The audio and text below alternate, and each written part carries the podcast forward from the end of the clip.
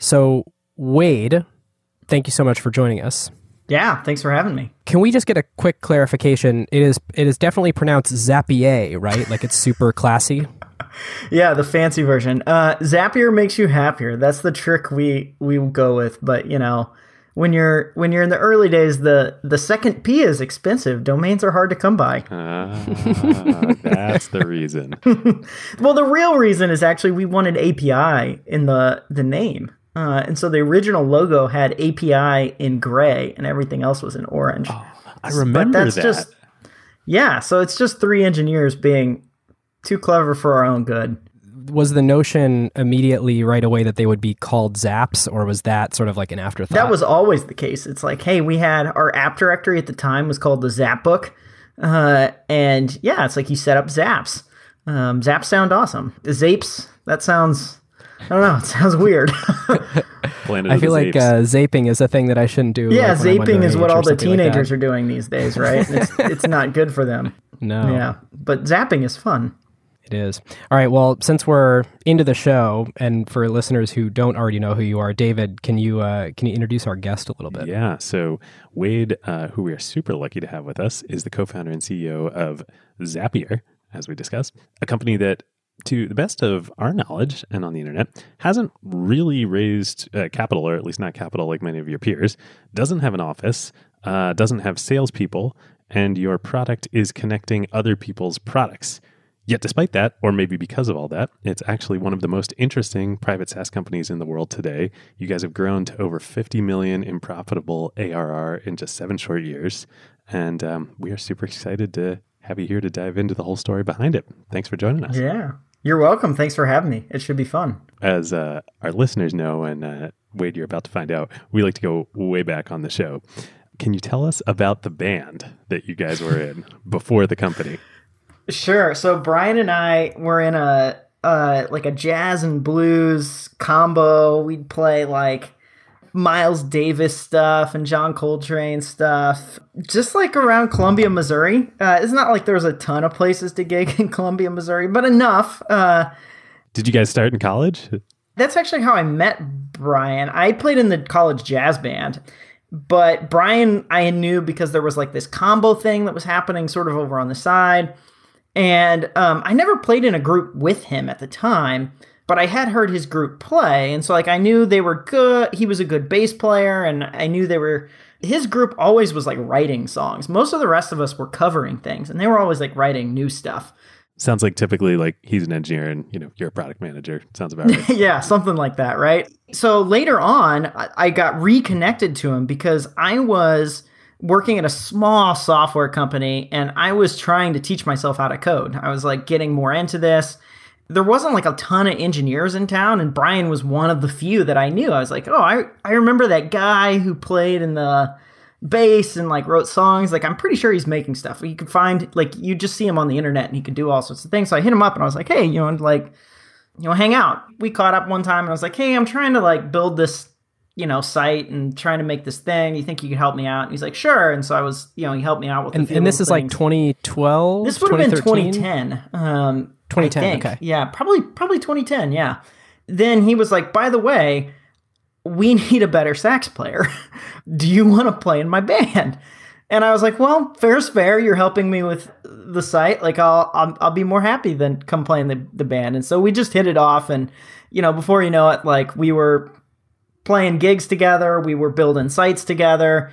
Uh, we ended up working at the same company together. We were just spending a lot of time together on stuff, basically. the story's a little bit different, but it was actually building tools for bands. But you know, uh, Venmo, which we've covered on the show, also kind of came out of like the, the Philadelphia, not uh, Columbia, but music scene. Mm-hmm. Yeah, well, and I think it, music is like a good way to sort of feel out, like if you could be, you know, good co-founders together, because like it's not glamorous. You don't make a lot of money you have to collaborate, you have to like each other's style. Like it's a little bit subjective, but it's also quite objective in certain places and it's a small group of people doing things for the fun of it. So it's like if you can get along in a band, like you can probably get along pretty well in a startup. You know, there is that element of creativity where you have to trust when someone wants to go out on that creative limb and they seem a little crazy, but you, you also do have the objective feedback of like, do people like this or not? And like, you do have to listen to that. Yeah, and you have to, you know, there's a certain like agreements, like we're playing in a certain key and there's a certain time sync. Like you can't go outside that box, but you know, the box is still pretty big, so like you know, do what you want, as long as you stay in time.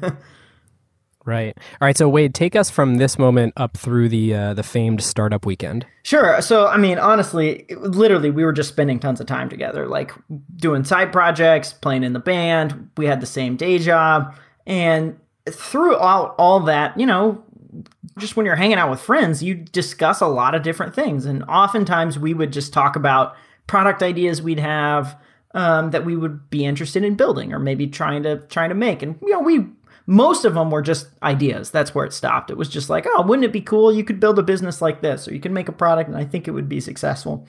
And then one day, uh, middle of the workday, Brian uh, messaged me on iChat and was like, hey, what about an idea to connect all these different tools? Like, we're using all these different tools at work, we're building around all these different tools, and none of them hook up together.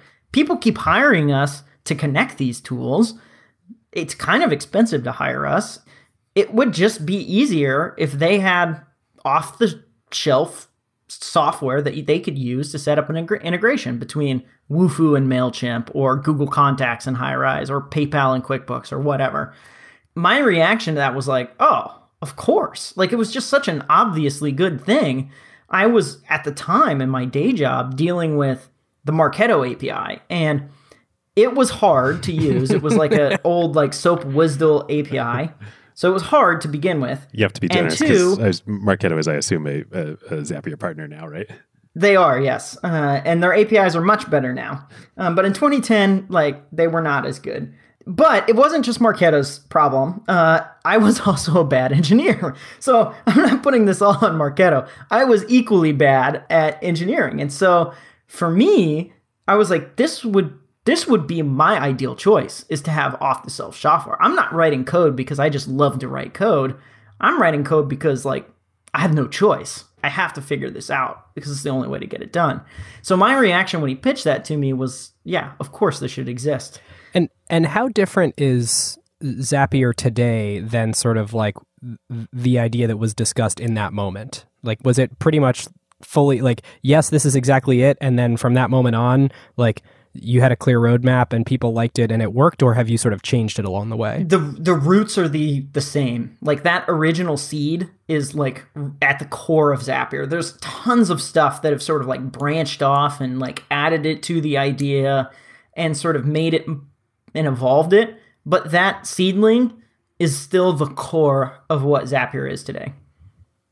That's super cool. It's so funny how you notice that with like Uber or like there's there's some of these startups where like the two sentence pitch is just like, oh yeah, no, that's a super good idea specifically at this moment in time, and then like that is pretty much still the company a decade later. And you know, the company I'd been at prior, like it was the exact opposite. It was like hard to explain. No one want like tried to use it. The activation rates were low. It was hard to sell the thing. And so when we started working on Zapier, it was like the exact opposite. People wanted this thing. They got it. They paid money for it. Like the product was bad at first. Like it just was not very good because it was an early prototype. Like we just hadn't gotten very far with it. And even still, they loved it. So that to me was like, we're on to something here. Like if we can make this simple and easy and accessible, like we win. It's game over. Like we've got it. I mean, it's a, a brilliant idea. And obviously, like, I think it was 2013 when I first discovered you guys. So a few years in, and I was like, oh, yeah, this is brilliant. This makes sense. But what do you think was in the timing in the ecosystem that made like that moment the right time? I can think of a few things, but I'm just, I'm curious your perspective. Well, so APIs had started to be a thing. Like open APIs were not as common. So you think about, you know, Salesforce, they had like, they were probably the most sophisticated at the time.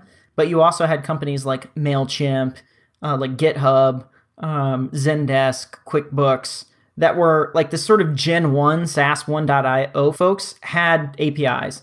You also had API first companies that were launching around that time. So Twilio, Stripe, SendGrid, This was like right around their sort of like first or second year in business. And so it was like if you'd have tried to do this business a year ago or two years ago, you just couldn't. Like the the tooling didn't exist to even do the business.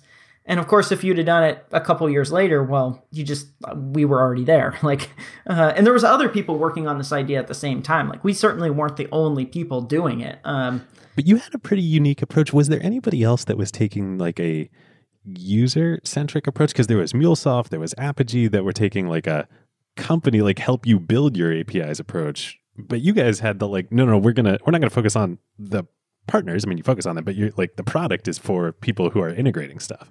Yeah, yeah. So there was. So IFTTT, I think, is probably the most well known that folks would would recognize. But there was others that you just never heard of. Like they're the companies are totally gone. They're out of business and just didn't survive. That were like trying to do similar versions of this. And there was even a company that did get a little bit of traction that got acquired by Intuit, um, like a couple years into our lifetime. That was like they were a little bit ahead of their time. I think it was like really well. It was like a very engineering product. It didn't have quite the user experience that we was did. Was it like a- Apiary or Apigee? Uh, it was called ItDuzzit. Um, was the name of the company, and they were like, like you could do all the stuff, and so, in some things you could even do better than what Zapier does today, honestly. But it was just hard. Like you still had to be like pretty engineering to make it work. And none of these companies had like good marketing at all. Like they were hard to find, honestly. Well, listeners, this is the perfect opportunity to introduce a new sponsor here on ACQ2, Quartr. Their new product, Quartr Pro, launched about a year ago and is already adopted by several Fortune 500 companies and some of the world's largest hedge funds and equity research departments. Yeah, this research platform is transforming the way qualitative public market research is conducted. Here's how Quartr Pro works you can get every piece of first party information from public companies all in one single place. That's live earnings calls with real time transcripts, company filings, slide decks, and more. Quartr Pro has built a world class user interface for this. Yep. Let's say you're an investor or a podcaster, and you've got the use case where you need to look up a company such as Novo Nordisk, Hermes, or Visa. You can open their platform and search guidance or market outlook. Quartr Pro then immediately identifies all instances where a company has historically mentioned and discussed these topics in all of their IR related communications. Or here's another pretty crazy thing they've done that's difficult to get anywhere else. You can actually search through literally every individual slide in Quartr's database, covering 9,000 public companies and millions of slides for any keyword mentioned based on Quartr's AI capabilities.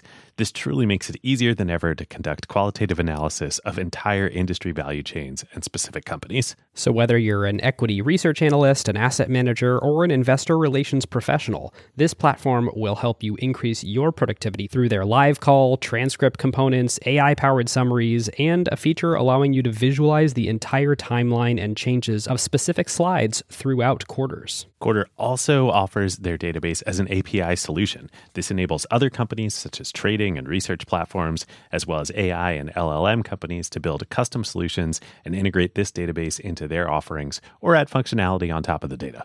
Yep. To find out why leading companies globally are choosing Quartr Pro in their day to day work and to experience the platform firsthand, request a personal demo by visiting quartr.com slash acquired. That's Q U A R T R no E, Q U A R T R dot com slash acquired, or click the link in the show notes to get the personal demo from the Quartr team.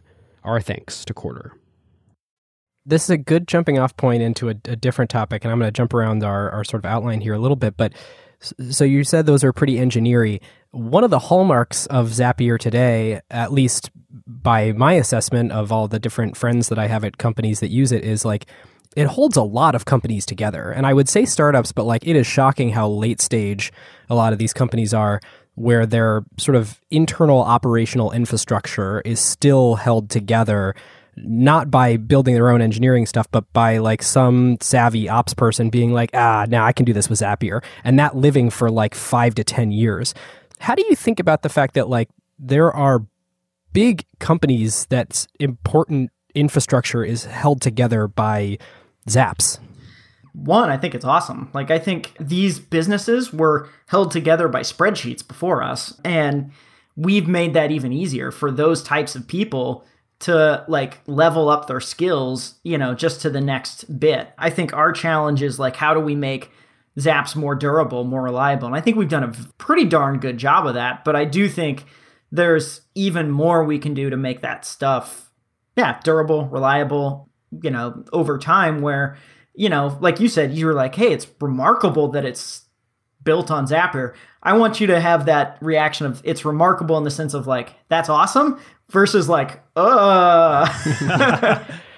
right, right. That you people would think of it not as a hack, but think of it, which I'm sure is how it was when you got started, oh, totally, and think yeah. more like, hey, this is actually a uh, trusted part of my like this is robust infrastructure and this is what people do when they want robust infrastructure. Yeah, and the I mean the reality is like it's it is surprisingly durable. Like it does last a long way. I was just talking to one of our early employees because I have another talk that I'm working on, and I'm I, I was asking him, hey, what's like one of your biggest lessons learned? And he was like, people overthink stuff in the early days. He's like, you can put like a V.1 process or system in place, and it will scale for years and years and years, way past what you thought it would have gotten to. So, like, just don't overthink this stuff. You can get pretty far on these off the shelf software these days. It's actually a good thing where you didn't say low code or no code, but there's this definite movement going on right now that sort of takes takes this notion of you know you don't have to, to overthink something and build something really robust and loop in your engineering team. And what you actually should do is just get something out that works. Zapier to me feels like one of the three companies that's always named when people are um, citing this, you know, sexy movement that's going on right now in, in low code. Like number one, how do you think about that? And number two, sort of what's it like when when a movement kind of falls in your lap like that and you get lumped into or maybe it was more intentional than that? I don't know. I, I should stop uh, naming it and let you uh, jump off that. Well certainly no one called it no code in 2011 when we started the company. Like that was not really a thing. Along the way people have tried to name it. Um, you know i heard uh, like citizen developer was one that like the the Forrester or Gartner analysts like to use, which I know that I was like, eh, it's not quite right. Are most of your users not developers, right? Yeah, they're not developers. They're like they're they're software users. Like they use software to get their job done. So, you know, if you know how to use software, you you know how to use Zapier. Is kind of the best way to describe it, I guess yeah, you probably need to have like a little bit of logic thinking. You know, you can think in sort of like, hey, when this thing happens, I want this other thing to happen. But that doesn't mean you're necessarily an engineer, um, not at least not like a traditional software engineer the way I think most people think about it. So it's been f- really fun because yeah, in the last I don't know, 18 months, 24 months, the no code thing, like it finally there's like a name to this that sort of stuck and feels good and like people are rallying behind it. Um, but it's something that's been happening for a long time. People have built companies off the back of Zapier that were non technical founders for a long time. One of the things we're trying to do is democratize access to this stuff. You shouldn't have to be an engineer, you shouldn't have to be like the elite to make this stuff happen. These tools should be accessible to anybody. This could sound wrong, so I want to be clear up front. Engineering is critically important. I don't mean to denigrate oh, it at all.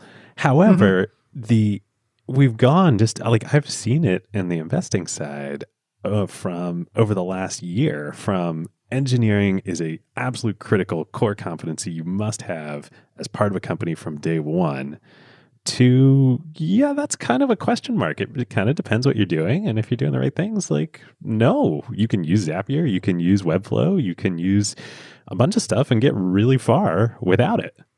Totally. I mean the company we were at before Zapier was they specialized in selling VA loans, so home mortgages, and they predominantly were a tech enabled business. World class marketing and sales operation. They never raised a dollar. They're probably up to 2,000 employees now. Their engineering department was so so, honestly. Like, it was pretty mediocre and didn't exist for the longest time, honestly. Like, they, you know, mostly were just like really good at PPC, and so that's how they scale their business. So it just depends on what you're doing. Do you have a favorite example of like someone who built something that even you were shocked where you were like, "Oh my god, you could do all this with Zaps?" I mean, you could just go like check out Ben Tossel's stuff on makerpad.co. Any of the things those people are building is just like like blows my mind. They're building like Airbnb clones and job boards and Reddit clones and like all sorts of stuff off the back of I like to call it AWZ, Airtable, Webflow, and Zapier. That's amazing. Connect the dots for us between there was this market opportunity right around when you started Zapier of there are all these software tools, they have APIs, SaaS is finally going mainstream. And then you guys won and in the interim there were all these other competitors that didn't win. What obviously there's a lot of luck involved, but like to your mind, were there a few key decisions or features of you guys, or was it simply that you were good at marketing and nobody else was? Uh, what what helped you win? We worked hard. That I think is probably goes without saying, but I'll say it anyway. We were good. We were definitely better at marketing than all of them. I think we found like a repeatable model you know through our developer platform to just get enough apps on the platform that allowed us to get some network effects that we were able to just sort of race in front of everybody else and made it really hard for anyone to help. You started with 35 or so integrations that you guys built, but then pretty early on you opened a developer platform to let anybody bring their own integrations, right? Yep, yep. And people did earlier than you would expect. They were earlier than most like most people say like hey we're going to build a platform and you know that's how we're going to grow. I've seen it enough now that i'm like eh, prove it. Uh, and so it, it sounds like even in hindsight i'm kind of surprised it worked for us. The only reason i can think that it worked was just that it was valuable like people wanted it even without the network. It was like hey if i can just connect to these 50 other apps like that alone is valuable. I don't care how popular zapier is yet. I don't care that it's not a na- household name it solves a big problem for me as is. It's funny. This is a totally different domain, obviously, but it reminds me a little bit of Instagram versus Hipstamatic. Like Instagram and Hipstamatic did the exact same things as they made your photos look better, but Hipstamatic just lived on your camera on on your phone and your camera roll, and then but Instagram had the network attached to it, and like in in your own way, you know that was a, a difference between you guys and some of the, your competitors. Yeah, but the thing with Instagram is the network didn't matter in the early days. Like what mattered was the filter thing. It was like, oh, I just want to take my pictures with Instagram because they look cool. right. Yeah, the whole come for the tool, stay for the network. Yeah, totally. people probably don't even remember Hipstamatic, but it, it was also a filter tool, but did there was no that? network attached. It did the same uh-huh. thing, and it was big. It was earlier than Instagram, bigger than Instagram to start but they didn't attach it to a network. They didn't attach it to a network, and I think Hipstamatic, I believe, was ninety nine cents, and and Instagram was free. How did you guys figure out your pricing strategy, and was there any element of this? Uh, oh god, how did we figure out pricing strategy? Well, I'll tell you this: it started pretty silly. So we were in a room. This was like we just got accepted into YC. YC's we're like, I think we're ready to launch. We should probably launch. And so YC's big. These guys are talking about launching. They're just like, you should just launch. So they just sort of like do it. And we are like, okay, well, if we're gonna launch, we need like pricing for this stuff. We didn't have pricing, but we wanted to launch the next day. And so we had to figure out, okay, what are we gonna, how are we gonna price this? Thing? Literally so, the next day. Yeah, yeah, we're gonna do it the next way. Um, which people think it needs to be more than that, but it, it probably doesn't. Um, we were up all night, like arguing about what the best pricing plan would be. You know, all of us had read various different best practices and stuff on it, and we kept citing stuff. Someone was like, "Well, it needs to end with a nine," and another one would be like, "Well, actually, no, it should end with a zero because that shows that it's higher value." Oh, well, three three plans is best. No, four is better. You know, we're just sort of arguing but we had none of us had any like actual data to back it up. It was just based off these random blog posts that other people had written. And eventually, I don't know which one of it was like a Mexican standoff. Like we're all just sort of like frustrated with each other. And I'm not sure which one of us blinked first, but somebody said, "Screw it. Like none of us know anything. Like we don't know what the best pricing plan is. So let's just make our pricing plan the Fibonacci sequence. So literally, our first plans were $11, $23, and $58. No way. And That's to so make great. it even nerdier, we went all in on the Zap theme and named the plans uh, volts, amps, and ohms. Um, and so that's the pricing model we launched with. Like it, it was dumb, but it worked. Like people started paying us. Uh, and you know, I think probably three months later we changed it up to something like a little more normal, I guess, for lack of a better word.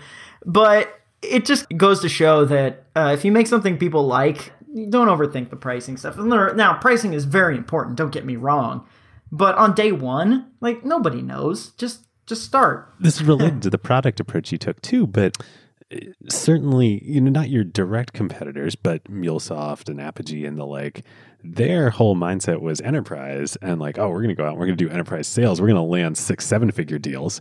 You took the opposite approach and, and especially in kind of a new category, let people use it and start getting hooked on it instead of like talk to a sales rep. Yeah. Well, we felt like that was pretty important because we're connecting tools that had freemium models. Like we're connecting MailChimp and Basecamp and Evernote and Dropbox and all these sort of bottoms up tools that people sort of self serve. They like fall in love with the user experience. We felt like we needed a model that was congruent with that. That was basically the sort of one philosophical thing is like, this is how people in this segment of the market buy software. So we need to be able to be purchased in a similar way. So it makes sense to get started that way. I'm curious if you've thought about sort of now there's this category emerging of RPA. And I think for someone that's been using Zapier for a long time, you're like, well, wait a minute, that's not so different from what I've been doing, but it's more enterprisey and it's sold in this enterprisey way. And, you know, it involves more screen scraping than you guys. So how do you look at like, gosh, there's this big emerging enterprise opportunity. Should we or should we not go chase that? Well, I mean, it certainly is pretty powerful. I think I saw UiPath announced they're at like 300 million in revenue in 2019. Um, so clearly a big business in RPA. You know, I think you just have to figure out though, like your company only gets to chase so many things, and I think too often in Silicon Valley we stretch ourselves way too thin, trying to do way too much. It's just trying to understand like where can you win and in the places you can win, you want to win big. But if you stretch yourself really thin, you're you might actually not win anywhere. I think the thing we're always looking for is like if we're going to get into something, we want to be able to do it really well. So that's not to say we won't do RPA, but if we do decide to do it, like we're going to do it because we feel like we have some unique insight that you know the existing market is not serving very well. All right, so here's a hypothetical posit. If I said, "All right, Wade, here is a hundred million dollars on more than fair terms, like it uh, respects the fact that you have pretty decent leverage at this point in any negotiation, because oh my god, you've built this great, profitable, nicely scaling business." Is there something interesting you could do with that to say, okay, we're now going to go run at this enterprise opportunity? Uh, And how many so- times a day do you get pitched that? uh, I I think if you do that, it takes all the creativity out of the process. Like you're gonna die of indigestion, really. The first chapter of High Growth Handbook, there's an interview with Marc Andreessen where he talks about this, where the biggest constraint in most companies. Well, let me back up. Most companies, when you think about R and D, they think about, hey, we're going to give a percentage of our our budget to R and D. Uh, we're going to say, you know, I don't know, 10% or 20% or whatever. It's going to be sort of focused on R&D and that's how we're going to create new products and we're going to innovate and all that sort of stuff. Let's throw 10 million or 20 million or 50 million at this problem and we'll figure it out. But what Mark posits is money is usually not the constraining factor. Usually the constraining factor is this concept of product pickers. And this is sort of like people in your company who are capable of creating like new creative products that people would want to buy. And I think there's some truth to that. You know, you can give a $100 million all you want, but you still need like who's going to be the person that does this? I just got done another example of this. Have you all watched Ford versus Ferrari yet? Oh, so good. Great yeah. movie. So this movie is awesome, and there's a scene in there where Henry Ford II is asking Shelby like, "Hey, say money wasn't a problem, like could you do it?" And his answer is like, "Maybe. Like you might not actually like money might not be enough. Like you what you really need is like the driver and this other person." And so it's a little bit like that where yeah, don't get me wrong, money is hugely valuable for building companies, but the team is really, at the end of the day, the constraining factor. I've been reading um, Charlie Munger's uh, Poor Charlie's Almanack, uh, which is so great. You guys are kind of like a you're like a Berkshire Hathaway of uh, uh, a company of software companies, if there ever was one. And he has this great point in there that I never I never heard. There's so much in this good in this book. It's so good. He's like most businesses that are great enduring businesses people think about them wrong. They only do one or maybe two things that are very simple very well. And he talks about Costco. He's like, Costco is all about like discount warehouses. And they are a fantastic business. They're not trying to compete with uh, Target. They're not trying to compete with Amazon. They could try that, but that would just dilute the focus of what they are doing really well. Yeah, you just, I think you got to know where it is that you are going to win and then make sure that you do that really well. Well, Wade, I'd, I'd love to move here into uh, a little bit of a conversation about remote work. So, you are uh, speaking to us from your home office, which is sort of your only office. And I think you guys are one of the most uh, maybe vocal probably the better way to put it is the, the most one of the top two or three most well-known companies who have pulled off uh, remote work. And when i say remote work i mean fully distributed fully remote company. So i'd love to launch into a little discussion there and say how did that come to be? Did that sort of happen accidentally? Did that happen very intentionally? And then, uh, then we can get into it a little bit. Yeah so it, it wasn't a like, you know, hey, what's the pros and cons checklist of having an office or not having an office? Um, I think a lot of people thought that it was like that, but it, really it was more like you have some cards that are dealt you, like what hand do you play? And in our case, at the tail end of YC, Mike was moving back to Missouri to be with his then girlfriend, now wife, as she was wrapping up law school. And we're not kicking him out because he's too important. And so we were just like, hey, we'll, we'll just go back to sort of working via, you know, chat and GitHub pull requests and like Trello boards and stuff like that, because that's what we were doing before we had like all been in the same place. Zapier was a side project before. Uh, so we were used to like kind of not working together. And then a second thing happened at the same time, which is we hired our first person. And we never hired anyone before. And so we asked for advice. Hey, how would you go about de-risking this situation? And, and some folks recommended just work with old colleagues, people that you already sort of trust and have a good working relationship with. And all those people are back in the Midwest. They're not in California. So we hired a, a, a guy I'd worked with who was in Chicago. And then we hired another one who was in Columbia, Missouri. And so, you know, five people were in three different cities. A couple things happened. Features kept getting shipped users kept signing up. Uh, customers kept paying us. The world didn't fall apart, and yeah, the team was happy. Yeah, yeah, the team was happy. Customers were happy. So like all the sort of basics, like it's like this seems fine. Like it actually seems more than fine. It seems even good. Was so, uh, was Silicon Valley Orthodoxy like telling you you were crazy at this point? Oh yeah, I mean this is 2012 and like people are like no company has ever been built this way. No one will ever buy you. This isn't going to um, scale, blah, blah Yeah, blah. just all the sort of reasons why it wouldn't work and we're just sort of here looking at it and being like I, I mean it's you're not wrong that there's not big companies like this, but also it's working. So you know, I don't know what to tell you. and they're like, no, your pricing needs to end in a nine. yeah, exactly. Yeah. I read a blog post once that said it needs to end in a nine. And I'm like, I, I don't know what to tell you. So we just said, like, I think we've, I think we know something that other people don't know. We're just going to do it this way.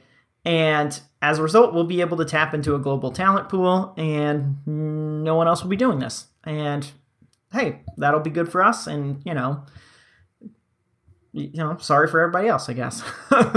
give us the pro con list, sort of looking back. I mean, what, and uh, like life is all about trade offs. So Sure. there's all these, you know, you get to tap the global talent pool, and there's lots of great things. What are the trade offs involved? the biggest bummer of it all is how you celebrate like epic moments.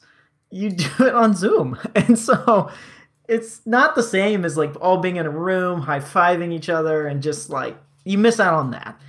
So that I think is probably the biggest bummer for me. Eric, if you're uh, listening over at Zoom, this is a this is a feature you should you guys should build. It's like how do you make how do you make yeah that that moment feel better? And we found ways to make it feel good. Like you know maybe we're eighty percent as good as being in being together, but it's still not quite the same. So I think honestly that's probably the biggest bummer. There's a level of discipline that it requires that not a lot of people are willing to do.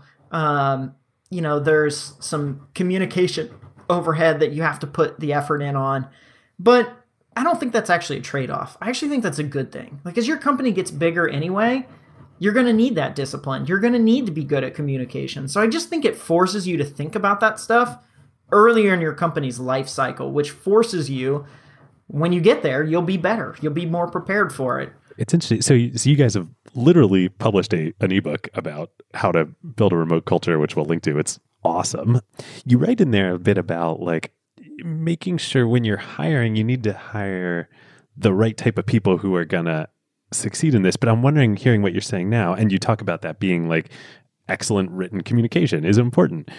Hearing you talk about it now, could you maybe even say like, no, that's just important, period, and this will like Well, help see, you. yeah, my co-founder was actually on a podcast with Kevin Hale, the co-founder of Wufoo, talking about this, and he was Mike was sort of enumerating these these things that make good remote workers, and Kevin goes, "Whoa, whoa, whoa, whoa! That's just people who are good at their job. Period."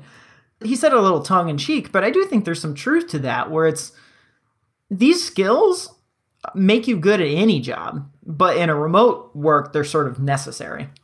so I have to ask you are open about and talk about you've built this so you use slack you use zoom you use google drive lots of other you know tools that are you know you've documented out there but you also have this internal tool async that you've built as you describe it it sounds awesome can you tell us like more about it it's like a blog meets Reddit, I guess, is probably the best way to think about it. The biggest value it gives us is it's a place for like slower form communication, like more intentional thinking, uh, like company announcements, key strategies, things like that. I find Slack is so fast paced. The half life of a Slack message is like an hour. Like if you don't see it in the hour, like you know, might as well have not existed at all. well it's not the Um, right medium to to document something thoughtful It isn't really. And so async is kind of the that you know, that version of communication that's maybe like between a wiki and Slack, where like wiki is very permanent. It's like, hey, this is sort of our forever documentation. But async is like, hey, what's important to us this week or this month? And it's slower form. An async post might live on for a full week or something like that, uh, maybe a little longer.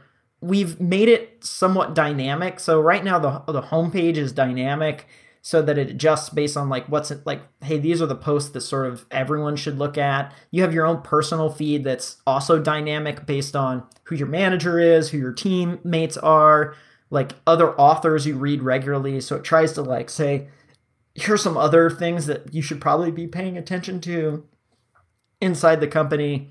And it just sort of allows everyone to like keep tabs on things that are like you know just take the blinders off a little bit i guess Yeah.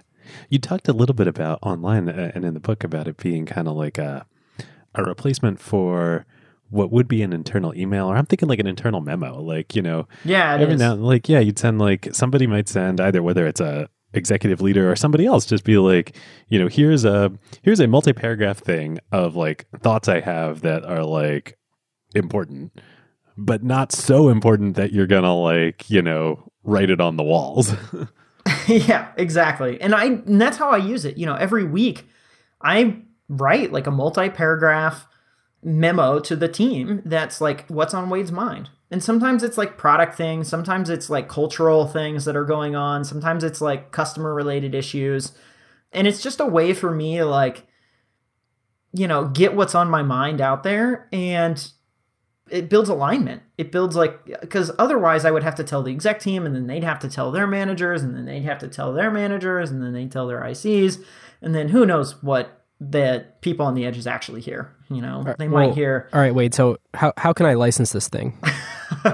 uh, you know, uh, not you can't right now, but like it has crossed our mind that like maybe this would be a good thing to sell. All right, one one last question on remote work. It has been uh, espoused that the folks over at GitLab um, sort of have this belief that if we were to sell, and we you know we want to be a company that IPOs, and they've been very public about documenting that. If we were to sell, the the prevailing wisdom is that a remote company takes a fifty percent haircut on valuation, and this show is ostensibly about acquisition. So I figured may as well ask the question: Do you do you have any thoughts on that? Like, do you think it's true that there's some sort of valuation haircut that happens because you know, an acquirer thinks there'll be higher attrition or something like that? I think in 2012, yes, but today I think that's not even true. In fact, you might even be able to get a premium for it because I think companies are realizing that they're they're gonna need to be global companies. They're gonna need to work with distributed teams, and so an entirely distributed org is gonna be bring in an expertise that no like it's gonna be hard to build on your own. So I think there's an argument to be said that you might be able to get a premium for it. Interesting. One last topic we'd be also totally remiss if we didn't cover related to that. Can you talk to us a little bit about your financing strategy at the company and capital raising and lack thereof? And, you know, see, you guys have raised less than $3 million in total, right? And are at well above a $50 million revenue run rate. You're profitable, you're cash flow positive, all this. You're an amazing company. Obviously, that sounds amazing. But are there any trade offs along the way as you, you know, looking back on all this that like making those decisions? For us, I don't know that we traded off on anything. Like, I think we, more money did not mean more success for us. We had other bottlenecks that we had to, to take on and deal with. So, money wasn't the trade off for us. And and so that's how we always thought about it, which was what's the blocker in our org? What's causing us to not get adoption in the market at a way that we want to get adoption? Like what's holding us our, our mission back? And let's laser focus in on those things uh, and try and fix some of that stuff up first, uh, rather than throwing more people. Because really, what you're talking about when you're raising money is you're saying, "Hey, let's throw more people at this problem." We didn't feel like more people at it is the the solution. You're either saying more more people, more fixed costs, or you, or, or you're saying lots of companies doing this now, more variable costs, more marketing dollars. Yeah, I guess that's true. Like, but I guess I mean you could just throw a bunch of marketing spend at it and like lose all that money, Right. um, which maybe is a. I mean, that's how like you know Casper and some of these other companies have built their business. But you know, look what's happened to them. Like Right, that's exactly. clearly not a great way to build a business. Well, Wade, that's a great transition into the, the final point here. Do you have any advice that you would offer to other founders or aspiring founders before we let you go? Just going back to like the pricing strategy, I ta- I talked about how we like did that in a in a night. We as founders have at Zapier have certainly been prone to overthinking things. I, I think the thing we're constantly reminding ourselves is just go for it and like don't be afraid of being a little weird about it either. Like if your sort of conviction is telling you to do something that's unconventional, it's hard to stand out. So unconventional stands out. Um, so if you sort of have conviction in a thing, just go for it, and you might be onto something. I love it. Where can listeners find you on the internet? At Wade Foster on Twitter is probably the best place. Well, Wade, thank you so much. Thank you for building a product that runs much of Acquired's infrastructure with uh, Zapier powering a lot of. Uh, Ben is Yeah. Ben is a power user. Well, we've just yeah, we've just set up uh, episode two here. I think. would love that. We'll have to have you back. Cool. Thanks for having me.